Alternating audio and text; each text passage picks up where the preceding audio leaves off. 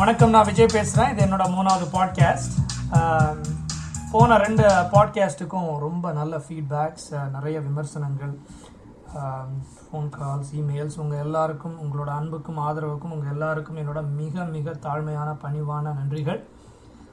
இன்றைக்கி நம்ம பார்க்க போகிற டாபிக் அலச போகிற தலைப்பு பேரின்பத்தில் நிலைத்திருப்போம். ஒருவர் வேகமாக மருத்துவரிடம் ஓடி சென்று டாக்டர் டாக்டர் என்னைய காப்பாத்துங்க எனக்கு ரொம்ப உடம்பு சரியில்லை செத்துடுவேன் போல இருக்குன்னு கதர்னார் மருத்துவர் பரிசோதித்து பார்த்ததில் அவர் உடலில் பெரிதாக எந்த பிரச்சனையும் இல்லை. கையிலும் அதுவும் சுண்டு விரலில் சுண்டு விரலின் நுனியில் சிறு வலி இருந்ததாக கண்டுபிடித்தார். உயிர்கொல்லி நோய் வந்தாலும் புன் சிரிப்புடன் ஏற்று உயிர் வாழ்வோர் நம்மிடையே உண்டு. அதே நேரத்தில் வெறும் நகைச்சுத்திற்கே வீட்டை நரகமாக்குபவர்களும் உண்டு. சிலர் துன்பம் வந்தால் ஊரை கூட்டி பிரச்சனையை பூதாகரமாக ஆக்குவதையே வழக்கமாக வைத்திருக்கின்றனர். பலர் துன்பப்படுவதை தமது பிறப்புரிமையாக கருதி கவலைப்படுவதையே தொழிலாக கொண்டிருக்கின்றார்கள். நம் வாழ்வில் நாணயத்தின் இரு பக்கங்கள் போல இன்பமும் துன்பமும் பிரிக்க முடியாமல் இடம்பெற்றிருக்கின்றன. பிறந்ததிலிருந்து இன்பத்தையே பார்த்ததில்லை அல்லது துன்பத்தையே அனுபவித்ததில்லை என்று சொல்பவர்கள் எவரும் கிடையாது. எல்லோரது வாழ்விலும் பருவ மாற்றங்கள் போல இன்பமும் துன்பமும் மாறி மாறி வந்து போய்கொண்டுதான் இருக்கின்றன. இந்த கருத்தை எல்லாரும் ஒத்துக்குவீங்கன்னு நினைக்கிறேன். ஆனால் வாழ்வில் துன்பம் வரும்போது அதை எதிர்ப்பதால் பல பிரச்சனைகள் ஏற்படுகின்றன. இதை பற்றி ரொம்ப ஒரு மேக்ரோ அனாலிசிஸ் பண்ணலான்னு நினைக்கிறேன் இன்னைக்கு. ஃபர்ஸ்ட் ஆஃப் ஆல் முதலாவதாக துன்பங்களை நாம் பெரிதாக்குகிறோம். ஈரை பேனாக்கி பேனை பெருமாளாக்கி என்று சொல்வது போல பிரச்சனையை பூதாகரமாக்கி விஸ்வரூபம் எடுத்த பிரச்சனைக்குள் நம்மளை நாமளே கரைத்து கொண்டு விடுகிறோமோ என்று சில நேரம் எனக்கு தோன்றுவது உண்டு. ஒரு நாளின் ஒட்டுமொத்த இன்பத்தையும் அளிக்கக்கூடிய ஆற்றலை ஒரு சின்ன துன்பத்திற்கு நாமே இந்த இந்த இந்த மேக்னிஃபை மேக்னிஃபிகேஷன் ஆஃப் மிசரிஸ்னால நாமளே கொடுத்துடுறோமோன்னு கூட எனக்கு ஒரு சில நேரத்தில் தோன்றது உண்டு. கடவுள் நமக்கு அருளி இருக்கும் எத்தனையோ வரங்களை மறந்து வாழ்க்கையை சாபமாக எண்ணி நடைப்பினமாக வாழ்கிறவர்கள் எத்தனையோ பேர். வாழ்வில் அவ்வப்போது வரும் சிறு சிறு சந்தோஷங்களையும் கூட ஒத்தி போடுகிறார்கள். இது இது வந்து இது ரொம்ப கவனிக்கப்பட வேண்டிய ஒரு ஒரு இடம். ரெண்டாவதா துன்பத்தை எதிர்பார்ப்பதால் நம் திறமைகள் முடக்கப்படுகின்றன. அமைதியான மனநிலையில் இருப்பதால் தான் இரு- இருந்தால்தான் ஒருமுகப்பட்டு நன்கு செயலாற்ற முடியும். துன்பக்கடலில் மூழ்கி உணர்ச்சி வெள்ளத்தில் மிதப்பவர்களிடமிருந்து எந்த ஒரு ப்ரொடாக்டிவ் அல்லது உருப்படியான செயலையும் எதிர்பார்க்க முடியாது. துன்பத்தை எதிர்ப்பதால் நாம் செயல்குரன் குறைகிறது. துன் துன்பம் உள்ளத்தை கலக்குகிறது அறிவை மறைக்கிறது வாழ்நிலையை குலைக்கிறது துன்பத்தில் ஆழ்ந்திருப்பவர்கள் வாழ்வல் நிதானத்தையும் சமதன்மையும் அதாவது எமோஷனல் பேலன்ஸையும் விளக்கின்றார்கள் இந்த கவலை எப்படிப்பட்டதுன்னு பார்த்தீங்கன்னா கவலையானது normal it is compared with fire நெருப்புடன் ஒப்பிடப்படுகின்றது. நெருப்பு இறந்த உடலைத்தான் இருக்கிறது. ஆனால் கவலையோ உயிரோடு இருப்பவர்களே எரித்துவிடும் வல்லமை பெற்றது. ஸோ முதல்ல வந்து um, கவலையின் இயல்பை பார்த்தோம். கவலை எத்தகைய தன்மை கொண்டதுன்னு பார்த்தோம். இப்போ மூன்றாவதாக இந்த துன்பத்தை எதிர்ப்பதால் எப்படி இந்த எதிர்மறையான எண்ணங்களின் தாக்கம் அதிகமாகுதுங்கிறத பற்றி பார்க்கலாம். எல்லாமே நாசமாகிவிட்டது. என் வாழ்க்கை இத்தோடு முடிந்தது. அவ்வளவுதான் என்று கூறும் எதிர்மறை சிந்தனை கொண்டவர்கள். நச்சுத்தன்மை நிறைந்த கிருமியை போன்றவர்கள். இவர்கள் கவலையை பிறருக்கு பரப்புவதில் வல்லவர்கள். இது ரொம்ப முக்கியமான ஒரு விஷயம். இந்த மாதிரி குணம் கொண்ட மக்கள்கிட்ட இருந்து கொஞ்சம் விலகி இருப்பது அல்லது நல் நன்றாகவே கொஞ்சம் தள்ளியே இருப்பது ரொம்ப முக்கியமான ஒரு ஒரு கலை. ஆர்ட் ஆஃப் லிவிங்கில் கூட பல அறிஞர்கள் பல வல்லுநர்கள் சொல்லியிருக்காங்க. இவர்கள் கவலையை பிறப்பு பிறருக்கு பரப்புவதில் வல்லவர்கள். அதுவும் அதீதமான கற்பனை வளத்தால் காவியங்கள் உருவாவதில்லை. வெறும் கவலைகளே பெருகுகின்றன.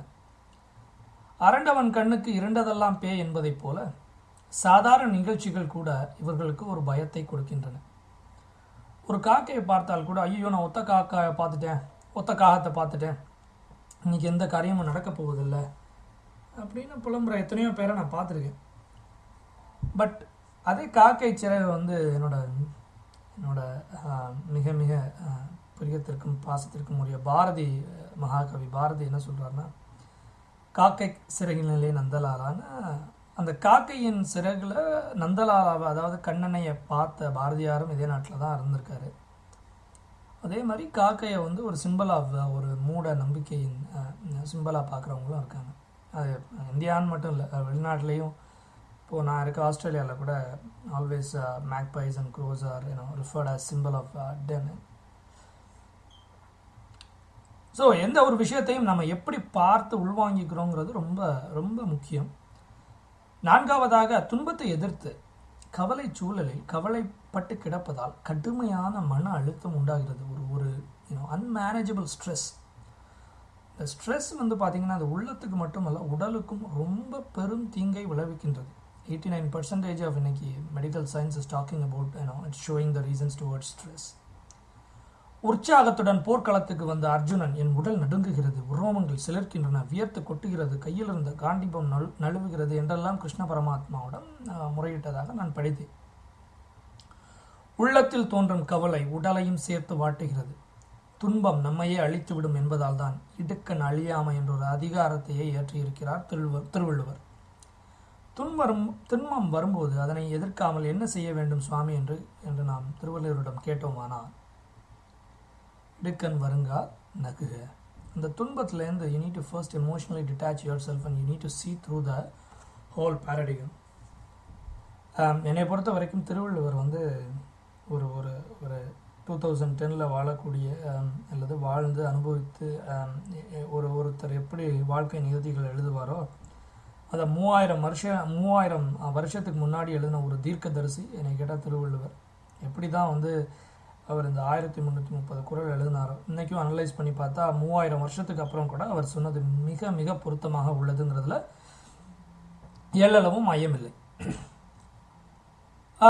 அதே மாதிரி சுவாமி விவேகானந்தர் வந்து வடதேசத்தில் ஒரு யாத்திரை சென்ற போது இது ஒரு இன்ட்ரெஸ்டிங் ஆர்டிக்கல் நான் படித்தேன் ஒரு ஒரு இடத்துல குரங்குகளோட கூட்டம் வந்து அவரை தாக்குவதற்காக வந்தது. ஒரு ஒரு மாப் ஆஃப் மங்கீஸ் அவற்றிடமிருந்து தப்பிக்க வகை தெரியாமல் என்ற சுவாமியிடம் ஒரு வயதான சாது ஒருவர் என்ன சொன்னார்? எதிர்த்து நெல் அப்படின்னு விவேகானந்தரை பார்த்து கொடுத்தாரு. அவ்வளோதான் சுவாமி விவேகானந்தர் கைகளை கட்டிக்கொண்டு அவற்றை திரும்பி பார்த்தார். தாக்க தயாராக இருந்த குரங்குகள் அவரோட அவரோட பாடி லாங்குவேஜ் அண்ட் அவரோட ஸ்டேட்டஸ்கோ பார்த்து உடனே பின்வாங்கின. இந்த நிகழ்ச்சியில் ஒரு ஒரு மிகப்பெரிய பாடம் கற்றுக்கொண்ட விவேகானந்தர் என்ன எழுதினார்னா எதிர்த்தல் என்பதன் பொருளை சரியாக புரிந்து கொள்ள வேண்டும். அவர் குரங்குகளை எதிர்த்து தாக்கவில்லை பின்வாங்கியும் ஓடவில்லை. என்ன நடந்தாலும் தாங்கிக் கொள்வதற்கு தயாராக இருந்தார். துன்பம் என்பது தவிர்க்க முடியாது என்பதை உணர வேண்டும். அவதார புருஷனார ராமர் கூட ஸ்ரீராமர் கூட துன்பத்தை அனுபவித்தது நமக்கு இந்த பேருண்மையை புகட்டத்தான்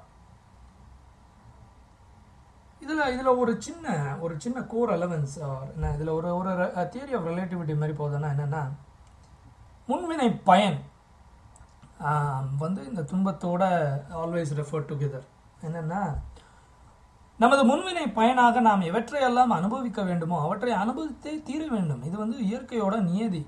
இது இன்பத்துக்கும் பொருந்தும். கடவுள் ஒருவரே வாழ்க்கையில் நமக்கு உற்ற உறவு. நமது உடலே நமக்கு சொந்தம் அல்ல என்றும் சொந்தங்கள் சொத்துக்கள் குறித்து கவலை கொள்ளுதல் அறியாமை என்பதையும் நன்றாக உணர வேண்டும். கடவுளை சார்ந்திருந்து வாழ்வில் துன்பத்தை ஏற்க நுட்பமாக நாம் பழகிக்கொள்ள வேண்டும். துன்பமே வரக்கூடாது என பிரார்த்தனை செய்வதை விட கடவுளே துன்பம் வந்தால் அதை தாங்குகின்ற ஆற்றலை அருள்வாயாக என்று கடவுளிடம் மனதார பிரார்த்தனை செய்வது துன்பங்களிலிருந்து விடுவதற்கு மிக மிக சிறந்த வழியாக நான் நம்புகிறேன். உண்மையான பக்தர்கள் துன்பங்களை இறைவனின் பிரசாதமாக எண்ணி ஏற்கின்றனர். துன்பத்தில்தான் நான் அதிகமாக கடவுளை நினைப்பதற்கு வாய்ப்புள்ளதாக கருதுகிறேன். அதனால்தான் மேலும் மேலும் கிருஷ்ணரிடம் துன்பத்தையே வரமாக வேண்டினால் குந்தி தேவி உளியால் அடித்த அடிகளை எல்லாம் பொறுமையாக உள்வாங்கிக் கொண்ட கல் தெய்வத்தன்மை பெறுகின்றது. அதுபோல துன்பத்தை தாங்கிக் கொள்ளும் உள்வ உள்ளமும் தெய்வத்தன்மை பெறும் என்பதில் என்னாலும் எனக்கு ஐயமில்லை. துணியை அடித்து துவைப்பதால் துணியில் உள்ள அழுக்குகள் நீங்குகின்றன. அது துணிக்கு துன்பம் தரும் செயல் அல்ல தூய்மைப்படுத்தும் செயல். அதுபோல நமக்கு ஏற்படுகின்ற துன்பங்களை எல்லாம் நம்மை தூய்மைப்படுத்துகின்றன என்பதை எப்போதும் நினைவில் கொள்ள வேண்டும். தனக்கு நேர்ந்த துன்பத்தை பொறுத்து கொள்ளுதலே தவம் என சொல்லப்படுகிறது. நெருப்பில் இட்டால் புண் ஒளிர்கிறது. தகரம் உருகி ஓடுகிறது. நாம் புண்ணா தகரமா? நீங்களே முடிவு செய்யுங்கள் நேர்களே இன்பம் விளையான் இடும்பை இயல்பன்பான் துன்பம் உறுதல் உள்ள என்கிறார் திருவள்ளுவர். துன்பத்தின் கலங்குதலையும் நொறுங்குதலையும் விடுத்து அதனை புன் முறுவலுடன் வரவேற்கும் நிதானத்தையும் சமதன்மதையும் வளர்த்துக் கொள்ளுங்கள் நேயர்களே. இடுக்கன் அழியாமை குரட்பாக்களை இதயத்தில் எழுதி வைத்துக் கொள்ளுங்கள். துன்பத்தை இன்பமாக கருதி மலர்ந்த முகத்துடன் வரவேற்போம். இன்பத்தையும் துன்பத்தையும் சமமாக பாவித்து பேரின்பத்தில் நிலைத்திருப்போம்.